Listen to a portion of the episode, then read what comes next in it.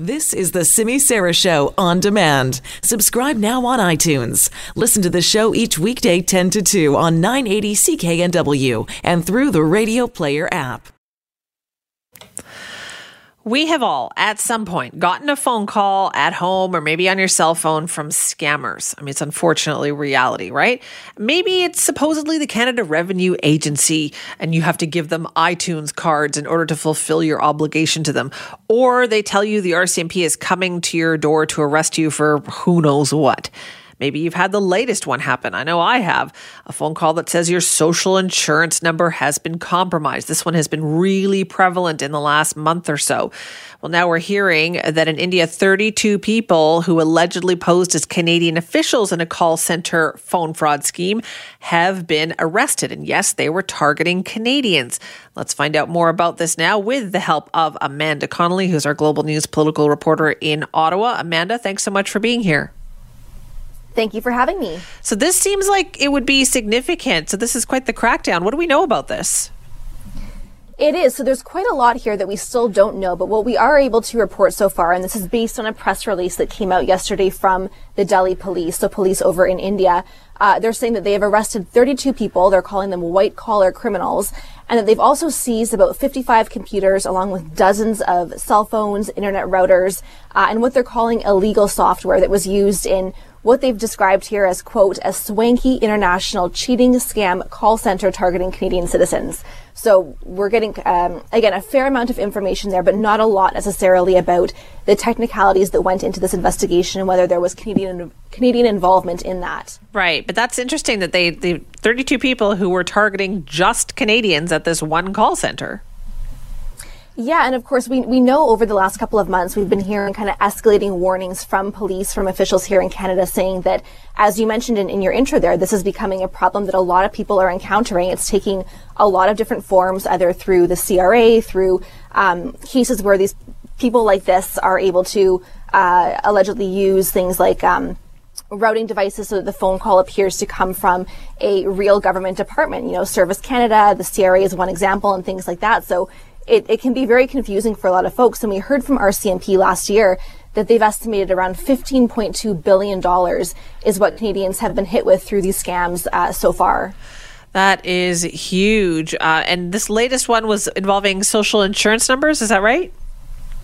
Yeah, so that's what we're hearing so far. The the, the police are saying uh, out of Delhi that the the scheme here was targeting Canadian citizens by claiming that their social insurance numbers had been compromised in some way. Um, they were also drawing comparison to cases again where uh, the Canadians were being told that they would face some kind of penalty or prosecution if they didn't hand over whether it was you know personal information or other kinds of um, things like that, that that could be used uh, allegedly in this scam. And so again, we, we don't have a lot of detail yet about what entirely went into this. The Delhi police were saying that there had been kind of input that this had been raised by Canadian authorities, um, but we don't know, again, with this particular case, what that involvement or coordination may have been. Right. But is this something, do you feel, Amanda, that RCMP have made more of an effort to crack down on, would you say, this year? It seems like we're hearing more about these kinds of cases. Well, it certainly seems that they've been taking this very seriously for a while now. We know last year that there were about 19 call centers that were cracked down on in India for related uh, various schemes and scams and things like that. Over the last couple of months here in Canada, of course, we've been hearing a lot of concern from Canadians across the country and also from police and, and um, officials who work with the Canadian Anti-Fraud Center that these are escalating, that they're, they're becoming more sophisticated, that they're taking on new techniques um, that could potentially make them more challenging for people to recognize and avoid becoming a victim of. And so certainly we, we don't, uh, it, it, seems unlikely that this would be kind of the, the be all end all for solving that problem, but certainly a major step forward here, a big bust, and we'll kind of have to wait and see uh, what Canadian officials right. say about kind of the significance of this for Canadians. All right, Amanda, thank you so much for your time. Thank you. Let's get you an update on what's happening in Hong Kong because things really took a turn there over the weekend. In fact, as night fell in Hong Kong in the last 12 hours or so, police have actually worked to tighten their siege of the Hong Kong Polytechnic University. What's happened there is hundreds of anti government protesters are trapped inside. They tried to escape, and some ended up being arrested. Hong Kong's work week started with multiple protests that disrupted traffic, and schools remain closed because of safety concerns as well. But protesters did win one legal battle. The High Court struck down a mask ban that had been imposed by the government last month. But we wanted to find out more about what has been happening there. Our guest is Gloria Fung, president of the nonprofit group Canada Hong Kong Link, and she has spoken to students at the university as well. Gloria, thank you very much for being here today. Thank you very much for having me. What is the situation right now? Uh, the situation uh, in Hong Kong uh, on university campuses is very dangerous. Uh, what happened is that beginning from early uh, last week, uh, the riot police and also Hong Kong police force have started to block the exits of various university campuses, attacking the students, attacking and also arresting students on campuses. Uh, and uh, first of all, it was uh, the Chinese University, which is the Internet Service uh, Center of Hong Kong. And now, over the last two days, they have uh, started to attack uh, students on campus of the Polytechnic University. And this morning, I managed, actually, over the last few days, I have been receiving telegram messages from different sources. some of them are Canadians, uh, Canadian students in Hong Kong who have tried to outreach to the Consulate General of Canada in Hong Kong for help, but unfortunately, uh, the the staff who picked up the phone call did not really uh, was not very helpful. They uh, they were only uh, being advised not to protest and stay in a safe place, but they did not outreach to save them from the campus and uh, uh, there has not been uh, very help, uh, uh, you know, a lot of help being uh, given to Canadians being trapped on various campuses. So you're saying there are Canadians who are kind of caught in this? Yes. Uh, say, for instance, this morning I managed to talk to a Hong Kong student uh, that uh, is currently being trapped on campus of the Polytechnic University. And through her, I managed to get in touch with two Canadians uh, being trapped there. They are students at the Polytechnic University. They were born in Hong Kong, but their parents are Canadian citizens. And uh, they told me, uh, they gave me their names, and uh, they told me that they are very, very afraid because all the exits were blocked by uh, the, uh, the police, uh, the Hong Kong police. And every time when they tried to get out, uh, they were attacked by tear gas canisters, uh, uh, bullets, and then, uh, I mean, guns, and then uh, also water cannons. And all these could cause fatal injuries. And uh, they said that uh, they are very afraid because uh, it's very obvious that the police did not allow them to exit, even though that is what they announced uh, to the public and media that uh, they would allow the students to get out, but that is not the case. Right. Does that matter then, even to Hong Kong police at this point, that there are citizens of other countries that are trapped inside there? Well, uh, probably it doesn't really matter for the Hong Kong police, but it does matter the, to us uh, because uh, our Canadian government is obligated to uh, ensure the security of Canadians in Hong Kong and uh, they should be entitled to consular protection right uh, while they are under such critical threat uh, from the Hong Kong police. And actually, this morning I have outreach to uh, different members of the parliament asking for help. I've also called the Global Affairs Canada, uh, um, providing them with status of Canadians being trapped on campus and also being uh, subject to a very dangerous situation there. And uh, they thank me for outreaching to them, seeing that this is the very first time uh, that someone had direct contact right. with Canadians on campus. But actually, uh, over the past few months, I, I think uh, there have been Canadians being arrested uh, in various demonstrations. and I, I, I think it's, it's very important for Canada as well as the international community to uh, stand forward to condemn uh, the police brutality and Mm-hmm. also excessive ammunition being um, deployed in attacking the students on campuses.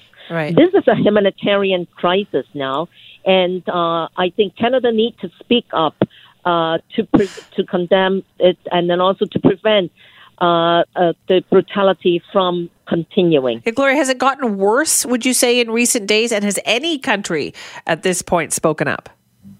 Well, uh, UK has already spoken up, and so has US.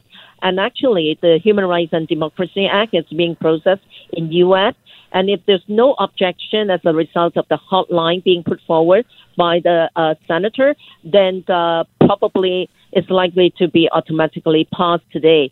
And uh, I, I actually, when I spoke to the Global Affairs Canada, I have urged them to first of all come up to work with international community to come up with a strong uh, statement condemning uh, the police brutality and uh, and also about the humanitarian crisis happening there. And then uh, also they should also follow up uh, uh, by sanctioning key officials of uh, Hong Kong Right. government responsible for the violation of human rights there. All right. So then what's going to happen, do you think, in the days ahead? Well, uh, the Ministry of Foreign Affairs is going to have a meeting with the Consulate General of Canada in Hong Kong uh, this evening. But uh, personally, I'm afraid it may be too late because every minute the situation is getting worse. Uh, the situation is deteriorating at a very, very rapid uh, uh, speed. Uh, I just hope that our government could be more proactive and uh, uh, and speedy in taking Yeah. action. Uh, even though I understand the, the new government won't be sworn in until this Wednesday, but this is emergency situation, Right. and our government need to take immediate action. Gloria, thank you very much for your time on this. Thank you very much. It's not every day you see something like what viewers and followers of the royal family saw on the weekend. They're generally a pretty tight lipped bunch, right? They don't speak out unless they feel like they really, really have to. So I guess Prince Andrew, the Duke of York, felt like he really, really had to because his uh, friendship with Jeffrey Epstein over the years has come under a lot of scrutiny recently, of course, with everything that had happened. And so he arranged to do this one on one interview with BBC Newsnight's Emily Maitlis. And that was the first time that he had really spoken out loud about his relationship with the convicted pedophile Jeffrey Epstein and all of the allegations which have been made against him over his own conduct. And let me tell you, this did not go well for Prince Andrew. In case you missed it, this was not a good idea. And you'll get some of the indication why as we play some of it for you. Uh, for instance, have a listen. Am I right in thinking you, you threw a, a birthday party um, for Epstein's girlfriend, Ghislaine Maxwell, at Sandringham? No, it was a shooting weekend. A shooting weekend. Just a straightforward, straightforward shooting weekend. But during these times that he was a guest at Windsor Castle at Sandringham, uh, the shooting Yep, weekend, yeah, yeah. we now know that he was and had been procuring young girls for sex trafficking. We now know that. At the time, there was no indication to me or anybody else that that was what he was doing. And certainly, when I saw him either in the United States, well, no, when I saw him in the United States, or when I was staying in his houses in the United States, there was no indication, absolutely no indication. And if there was, you have to remember that at the time, um, I was patron of the NSPCC's Full Stop campaign, so I was close up with what was going on in those um, uh, time about getting rid of abuse to, to children. So I knew what was what the what the things were to look for, but I never saw them. He says he never saw anything. And yet the rumors of this guy have been around for like 15, 20 years. So how is that possible? Now, Prince Andrew categorically denied having any kind of sexual contact with a woman named Virginia Giuffre. At that time, she was called Virginia Roberts. She says that she was forced to have sex with him when she was 17 years old. So, answering questions about his links to convicted sex offender Jeffrey Epstein. In this interview, Prince Andrew said those alleged incidents, quote, never happened. Meanwhile, Virginia Giuffre claims that she was forced to have sex with the prince three times. He says he was at home with his children on one of those occasions. Do you remember dancing at Tramp? No. That couldn't have happened because the date that is being suggested, I was at home with the children. You know that you were at home with the children. Mm. Was it a memorable night? On that particular day that, that, that um, uh, uh we now understand is the date, which is the 10th of March, uh, I was at home. Uh, I was with the children. I'd taken Beatrice to uh, a Pizza Express in Woking for a party at a, I suppose, sort of four or five in the afternoon. Um, and then, because the Duchess was away, we have a simple rule in the, in the, in the family that, that, that, that when one's away, the other one's there. I was on terminal leave at the time um, from the, the, Royal Navy, so therefore I was at home. Why would you remember that so specifically? Why would you remember a, a Pizza Express birthday and being at home? Because going to Pizza Express in Woking is an unusual thing for me to do. A very unusual thing for me to do. I've never been, I've only been to Woking a couple of times, um, and I remember it weirdly distinctly. Uh, as soon as somebody reminded me of it, I went, oh, yes, I remember that. But so I have no recollection of ever meeting or, or being in the company or the presence. So you're absolutely sure that you're at home on the 10th of March? Yeah. Of 2001. That's how long ago. And yet he can very specifically remember that he went to the Pizza Express in Woking during that time. And yet, when he was also asked if he'd recently been in contact with Jeffrey Epstein's uh, former best friend and girlfriend, Ghislaine Maxwell, he couldn't remember if he had talked to her in the last couple of months. So he said he did not recall. But Ask him about a pizza party back in 2001, and he knew all the details. He was then pressed about the allegations, more about the allegations, actually, uh, talking about uh, Virginia Giuffre's uh, detailed recollections of that evening. She was very specific about that night. Mm. She described dancing with you no. and you profusely sweating, and that she went on to have bath, there's a, there's possibly. A, there's a slight problem with, with, with, with, with the sweating um, because uh, I, I, have a peculiar medical condition, which is that I don't sweat, um, or I didn't sweat at the time, and that was oh actually, yes, I didn't sweat at the time because I um, ha- had suffered what I would describe as an overdose of adrenaline in the Falklands War when I was shot at.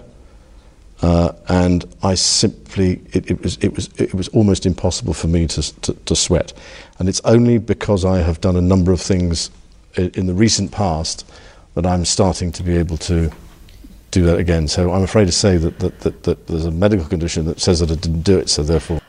Oh boy. Okay, so here's the other problem with that. So since this interview has aired, there have been numerous pictures posted online and in British tabloids showing the prince a, partying it up when he said he's not a party prince, uh, posing with women when he said he doesn't do that, and yes, he's sweating profusely. Uh, we're talking like 15 years ago, even though he said he only got over this condition in the recent past. Yeah, even uh, a local doctor speaking on Good Morning Britain, Dr. Hilary Jones, who's a British general practitioner, their regular kind of medical person, did not buy these claims, stating that this explanation left him skeptical at best. Well, it's an extraordinary claim because there's only three things really that can cause this condition called anhidrosis or hypohidrosis. Firstly, it can be congenital, which it clearly isn't in this case. Secondly, it can be a prelude to something like heat stroke, where you're so uh, empty of body fluid you can't sweat. Clearly, it isn't the case here. And there's a third explanation, which is um, that, that simply um, he had an injury or some kind of serious condition which would affect his whole body. Mm. And again, which clearly isn't the case. And as for the adrenaline thing in the, in the Falklands, it doesn't make sense because sweating isn't mediated by adrenaline; it's mediated by acetylcholine. So, so and there's sounds like you're rather sceptical. absolutely sceptical about but it this. A, but not claim. being able to sweat is a medical condition. It's very, very rare indeed. I've never seen a case. Okay, so much to break down with this. We wanted to talk more about the impact of this uh, interview now with Patricia Treble, who's a royal watcher, writes for Maclean's, and she's been following along for oh decades now. Patricia, thanks for being back with us. Oh my goodness. This is quite the story, isn't it? It really is. So give us your impressions. Like, do you think this did damage to the royal family? I don't know if it did damage to the royal family itself, because I mean, this is a saga that's been going on with Prince Andrew for so long. I mean, he is eighth in line to the throne and dropping. I think it has been probably terminally damaging to him. Um, so I described it as a train wreck into a dumpster fire toppling into a garbage scow. Um, you know, I watched it live and my jaw was dropping the whole way through it. Um, the thing that got to me was, you know, his excuses aside, and I think the now the question is going to be, you know, he's going to have to open up his diary. You know, where were you at that date? You know, I mean, because if he if if he does remember that pizza night, which I'm going to say probably for him would have been memorable.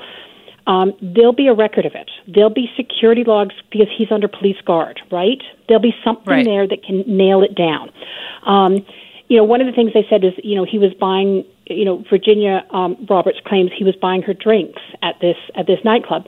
He is he is, and and as he said in the interview, and we know he's a teetotaler. He doesn't drink. He's never drunk, and so he says he never buys drinks. Well, that's easy enough to disprove, you know. Yeah. Um, and he says, and I've seen him in royal engagements, you know, where he he always stands beside somebody. You know, I mean, unless he actually like really knows the person, he he never like he's not the warm, huggy sort of new generation royal. Like that's not him at all. Um, so I mean, whereas put him in, you know, with his family and stuff like that. Yeah, sure, he's you know he's the huggy sort of guy. Um, you know, when it's his when it's his friends and stuff like that. But put him around somebody he doesn't know. He, I've never seen him do it. But that doesn't mean anything, right? Because you know you can find lots of instances. Oh, there's tons of pictures with tabloids even today showing him with arms around people, hugging people. Yeah, but we don't know who they are, right? Like, you know, if you first met somebody, would you like? I wouldn't go right go right up to a stranger and start hugging them. I would hug friends. I would hug people I know. Um, so that's you know, with, without the the granular detail, um, you know, we don't know. But that's the sort of thing we can check out really easily and narrow it all down. I mean, for me, the thing that came out in that interview that was just the overwhelming thing in that interview was he expressed no guilt about knowing a man who was abusing young girls, Yeah. underage girls, no regret for staying in his homes. Um, you know, even after his depravity had been, you know, legally adjudicated in courts, after he was a convicted sex offender. Um, he, there was no shame for using his relationship to further his own career. There was absolutely no sympathy for the victims. Like he was offered, it was it was a clinical dissection of him, and there was just simply no sympathy for the victims. And that, to me, the oblivious obliviousness to their pain and suffering. So true. Um, also, how was- could he not have been coached on that? That was the thing I didn't understand. Is like if you're going to do this, uh, one, he looked very uncomfortable because he was squirming around a lot and stuff. And I'm just so surprised that, that he wouldn't have been coached to that. The first thing he should say is express sympathy for the victims. Yeah, I mean, I mean, there is. What can we say about Andrew? He's a smart man. I mean, don't get me wrong. You know, I mean, he is a, he is a smart man, but he is entitled. He is arrogant. This is his reputation. He is self-centered, um, and that came true. That I mean, that shone through, uh, if nothing else, because it was all about him, him, him, him, him, and it's like I.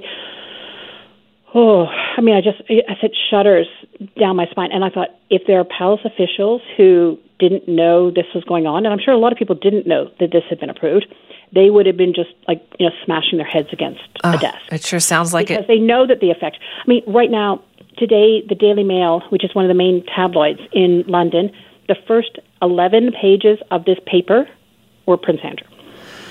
Yep, uh, I saw Um, So that. This, is, this yeah, exactly. We could all see that coming a mile away. And I think he kind of thought, I think he was backed in a corner. He had nowhere to go because he's issued print denials before. yeah. But what has come out today is that so he has one huge charity that he has founded that is an amazing success, and it's called Pitch of the Palace. And so it's entrepreneurs go. You go to royal palaces, and you can pitch your invention, your company, that sort of thing, because you need to grow. It's like, you know, it's like Shark Tank. You can pitch it to all these people. And it's like in 64 countries. It was here in Canada, um, the first launch of the Canadian version. And KPMG has backed out as, as a main sponsor. Uh, and I- they backed out because of this scandal that will not die. And It- I think he felt this might draw a line under it. You know, maybe Yeah. if he gets out and he answers every question, and he answered every question. He answered a lot of them. well, not well though, Patricia. That was the problem, right? He didn't answer it yeah. well. But listen, we have to go. But thank you so much for joining us on this today. This is not going away, I'm afraid. I know. I'm sure we'll be talking to you again. Thanks for your time. You know, we're making progress in the fight against cancer. And yet, even as we do that in some areas, we're continuing to see trends in cancer cases in others. For instance, this new study has found that the rate of cancers related to obesity is rising among young Canadians. So, this new study looked at more than 5 million, yes, million cancer cases in Canada from 1971 all the way up to 2015. So, what else did they learn? Well, let's find out now with the help of Dr. Christine Friedenreich, who's the cancer epidemiologist with the Department of Cancer Epidemiology and Prevention Research of Alberta Health Services and one of the co authors of this paper. Dr. Friedenreich, thank you very much for joining us. Thank you very much for having me. So, this is very extensive. So, tell me some of the highlights uh, of what you learned. Well, as you said, we had access to data for all Canada from 1971 to 2015. And so during that time period, there were over 5 million cancer cases that were diagnosed. And what we have done in the past with the Canadian Cancer Society is to look at overall cancer incidence trends for all cancers combined. And in this study, we were actually able to break it down into 10 year age groups from age 22 uh, plus over age 80. And we were able to look at 16 different uh, cancer sites, which were the major uh, types of cancer. And we looked at all of these trends by age uh, cohorts and also by birth cohorts. Okay, so what did you find? So, what we found, which was uh, new, is that um, there is a, an increasing incidence in cancer amongst um, uh, males and females under the age of 50 for things like colorectal cancer, um, which was quite startling. And also, we see this increase in breast cancer in young women as well. Now, why do you say quite startling? Well, what was quite startling is that um, the rates were actually going up very dramatically, and so uh, w- which we haven't seen before in these young age groups, and there were quite like linear increases in these inc- incidence rates. And what's startling is that we have, for a lot of cancer sites, we've actually been seeing stable or somewhat decreasing rates, but to suddenly see an upswing in uh, for breast and colorectal cancers, which are some of the major cancer sites, that is a concern to see that, especially amongst the 20 to 29 year age group. Um, to see those increases is not what we have seen in the past. Right. It, it- do you think is part of it because screening is better, or do you think these are newer cases of cancer? So, of course, it depends on which cancer sites you're looking at. Um, we are, for some of these cancer sites, we do expect that it's actually uh, an increase in the actual overall rate of the cancers. And there we're, we're thinking about not just breast and colorectal cancer, but also pancreatic, endometrial, and kidney cancers. And those ones we feel are possibly associated with excess body weight being also more prevalent in our populations at younger ages because we know that obesity is a risk factor for those cancers. So that's why we're thinking that for those cancers, we're seeing those increasing rates. For um, things like colorectal cancer, what's actually been interesting is that we also have been seeing a decrease in the rates in uh, people over age 50, and we think that that's thanks to some of the cancer screening that we're doing uh, for colorectal cancer, which is actually catching those cancers and um, decreasing the incidence of them at those older age groups. Right. That's so interesting what you said there, though, that we know that obesity is a risk factor for cancer, but I'm not sure everybody knows that. They know that obesity, you know, you have a potentially higher risk of diabetes or high blood pressure, but also cancer. Yes, it's it's very very interesting that that there's a lack of awareness of that. We Yeah. also know that physical inactivity is a risk factor for cancer, and obesity and physical inactivity go hand in hand.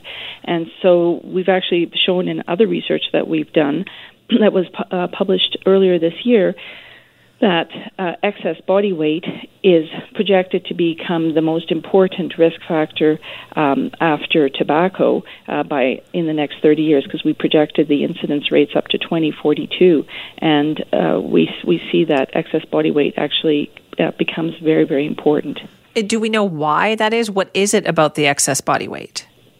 Well, so um, for a lot of these cancers, they're hormonally driven cancers, and we know that um, if somebody is overweight, it increases um, a number of other factors that are associated with cancer, like insulin resistance, inflammation, some of the um, you know, sex hormones like estrogens that are associated with breast cancer. If somebody is overweight, the, the all of those other biomarkers also go up, and that also helps increase the, the risk. So obesity on its own has an effect, but it also has an effect through these other um, uh, pathways as well. Okay, and when you say obesity, how much past your ideal weight? Like what percentage of body fat are we talking about?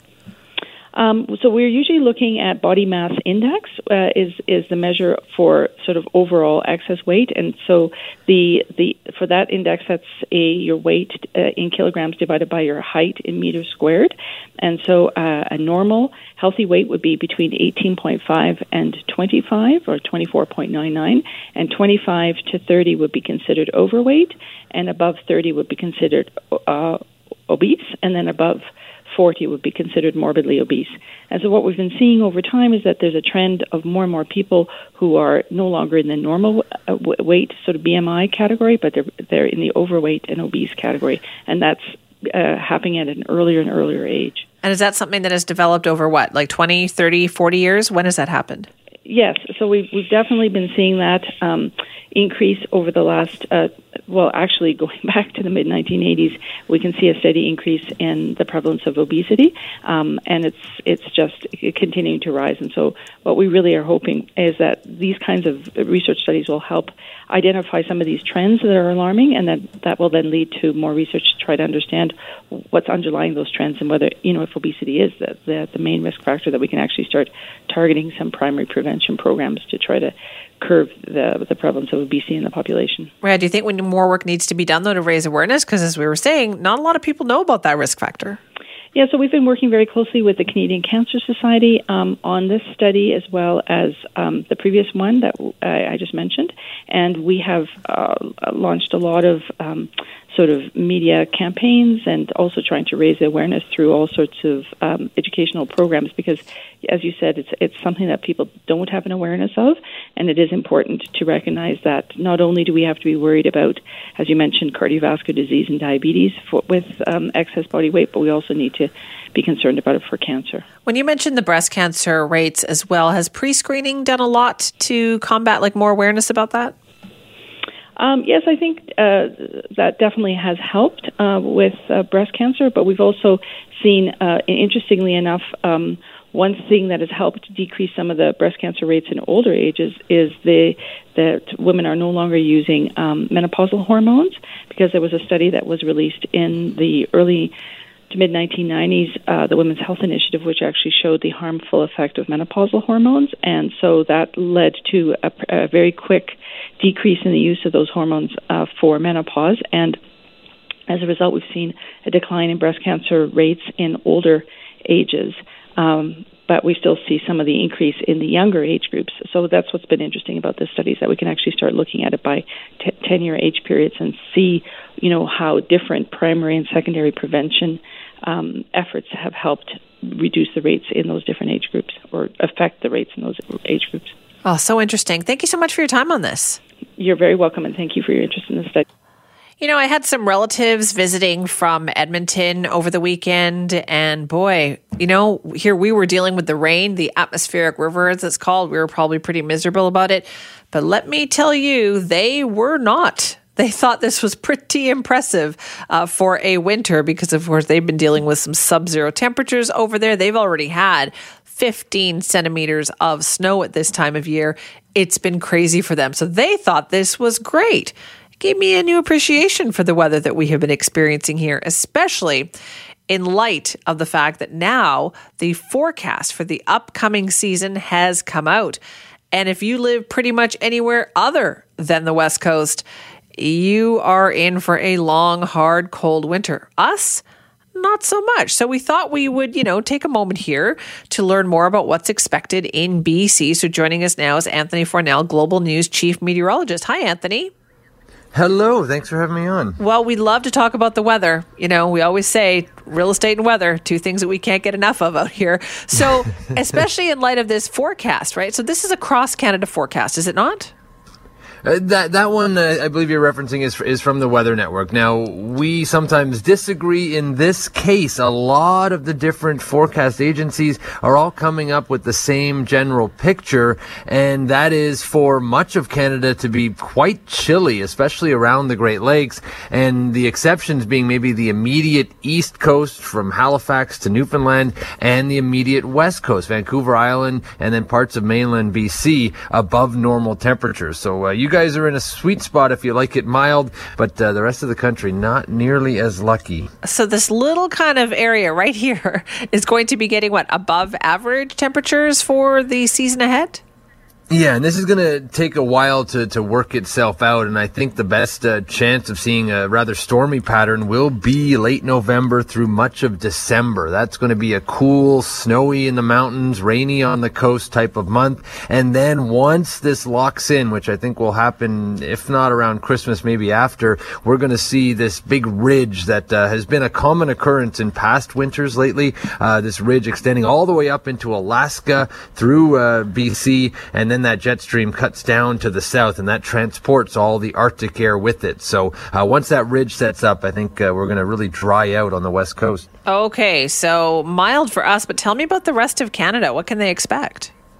Yeah, well, one of the things we, we look at, and that's one of the reasons why we think it's going to be warm right on the west coast, is this big blob of warm water that's been uh, a mainstay. It's been three of the last six winters that it's been featured out there. And uh, when you have warm water temperatures off the coast, it, it impacts the immediate coastal areas, but it also tends to redirect the jet stream. And in this case, it redirects it way up to the north. And then I mentioned it coming back to the south. So a lot of, of cold and something that doesn't often come come with cold is is heavy snow amounts, and a, and a big active storm track's uh, going to be coming for parts of southern Ontario, Quebec, and, and into the Maritimes, and that should lead to above normal snowfall there as well. Ooh, above normal. What does that mean? That sounds like a lot.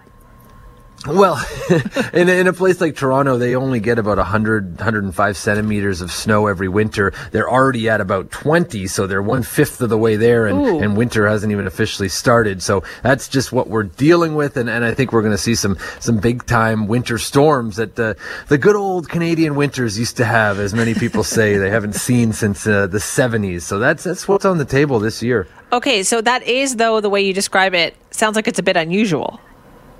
Uh, it, it is unusual and something that we have looked for and have seen a lot lately. And the debate is whether it's due to man-made climate change or maybe something else. The cycle that we're in is that these patterns tend to turn extreme, but also hold on longer. And a lot of that has to do with blocking up over the North Pole and, and that brings cold air further south than normal. It allows the warm to come up. So a lot of this happens naturally in weather patterns, but because of perhaps climate change, it's locking in for a longer period of time, and that can lead to some some wacky weather, like well, for much of Canada. So, is this going to be, do you think, like a one-off for this winter, back to more normal patterns next year, or is this like a new normal?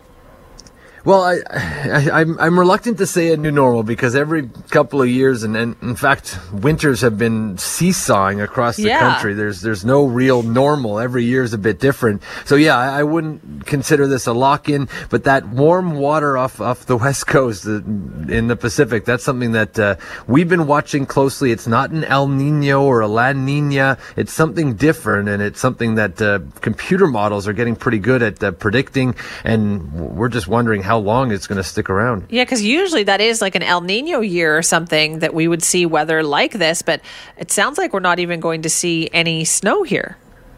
Yeah, officially we're we're in a, a very weak El Nino right now. It's not enough to, to really control the entire jet stream around the around the planet. But uh, as far as no snow. I, I think that that's that's not going to happen. I do see, as I mentioned, a rather snowy, wet December, and then even once this winter pattern sets up, it does break down from time to time. So if you're a skier out there and, and wondering, do I buy a pass? Do I do I get excited about this year? I think there will still be plenty of snow up up in the mountains in the west. Okay, well that's good. That's what we like to hear about. All right, Anthony, thank you so much for your time. All right, thanks for having me on. Time now for us to do a little travel best bets on this Monday, of course. That means that we are going to talk about some travel related issues and some serious stuff too, because it has happened to many people. You go on vacation, you plan, you do this, and then something, I don't know, political happens where you are, and it turns out you're in a bit of trouble at that point. How do you get home? What should you do? Well, Claire Newell is with us now to talk more about this. Plus, she brought us some great deals. Hi, Claire. Hey there, Simi. Yeah, this is a tough, uh, a tough situation that some unsuspecting Canadians sometimes find themselves in, and because it can break out at any time. Right. Is this like So- what's happening in Hong Kong right now as well?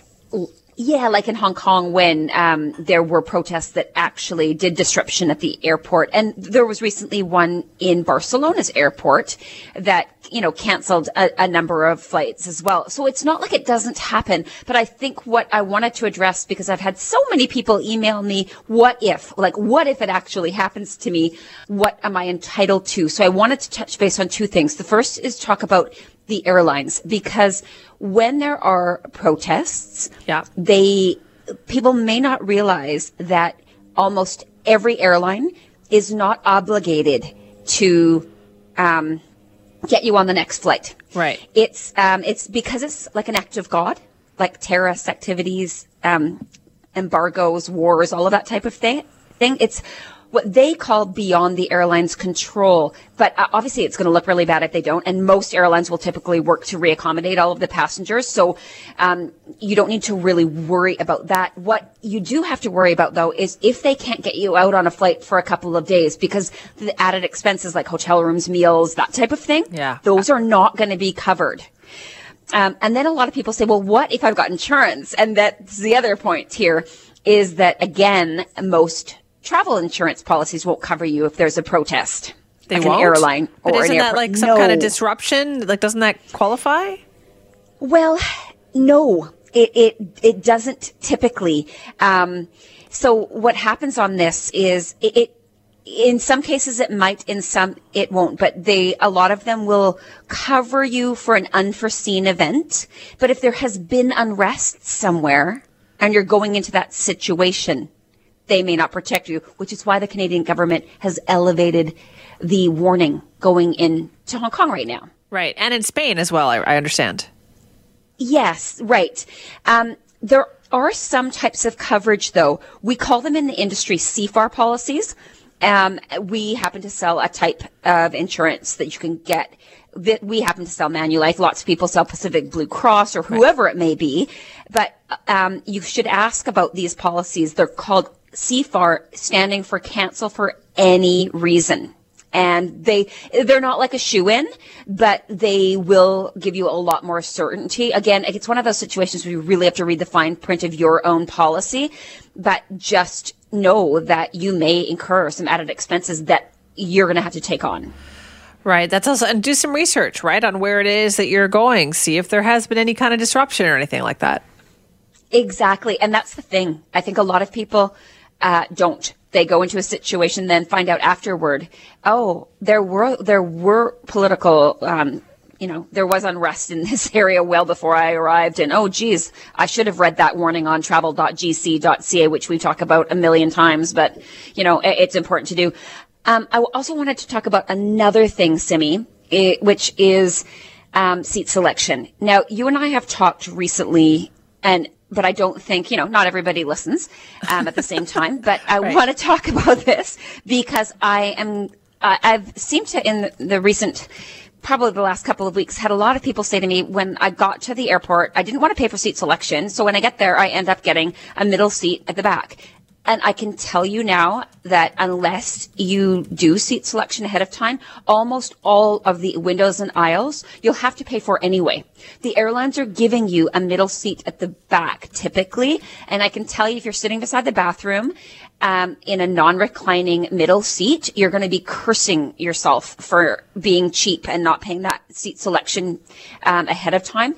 And I know no one likes to pay this. I don't, but I'm telling you that you won't end up happy, especially if you're traveling with family or someone you really want to sit beside. If you wait till till they give you the seat at the time of check-in, it Yeah. won't it won't be a good one. I'm all about advanced seat selection. I am too. I am very specific on Me too. what I like, but on a short flight for sure, I want an aisle as close to the front as possible. I want off first, and I want access to the bathroom. Okay, your list a little bit longer than mine, but okay. Uh, we should get to some deals here, Claire. Yeah, there's a really good one. Uh, well, all three are really good, but the first one is really good if you're um, traveling with your family and you're looking for uh, a hot, sunny getaway. Los Cabos, Mexico is already on sale for three dates in March. It's only November. So March 2nd, 5th, or 9th, there's a package that includes air and seven nights in a four-star beachfront all-inclusive resort. So if it's just adults going, they each pay what I think is a great deal at 639 taxes of 520 it works out to 1159 but if you you want to take kids and they're 2 through 12 they're zero dollars. What? They only pay the tax which is 490 so a really really good buy. If you have kids that are 13 to 17 um, they have a rate for that as well. I just don't have it in front of me but um, you know for a family trip in March. It's a really good buy. The next one I've got for you, and you like Hawaii. It's a tough place to get a deal to. I'm just, I'm telling you, I've been looking, uh, but there is a deal to Honolulu on one date in January, the 29th.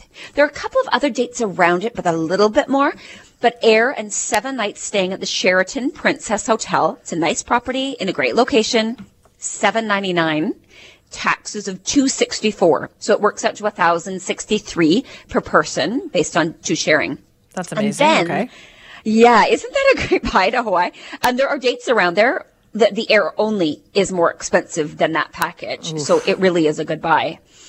And then the last one I've got for you is a real bucket list trip. It is to Australia. You get a good overview of Australia, but you spend some good quality time visiting the Great Barrier Reef. And this is leaving January 12th. So when it's winter here, it is summer down under. So it is a peak date. You get an ocean view cabin. It's your airfare 11 night cruise. It is sailing round trip from Sydney. Uh, you get your airport transfers, and you'll see Sydney, Newcastle, Airlie Beach, Cairns, Port Douglas, Willis Island, um, Brisbane. So it's twenty nine ninety nine, taxes of six ninety eight, so thirty six ninety seven. Again, I know it's expensive, but it's a bucket list, and all of your accommodation, meals, entertainment, and airfare is included in that. All right, what a deal. Thank you so much, Claire.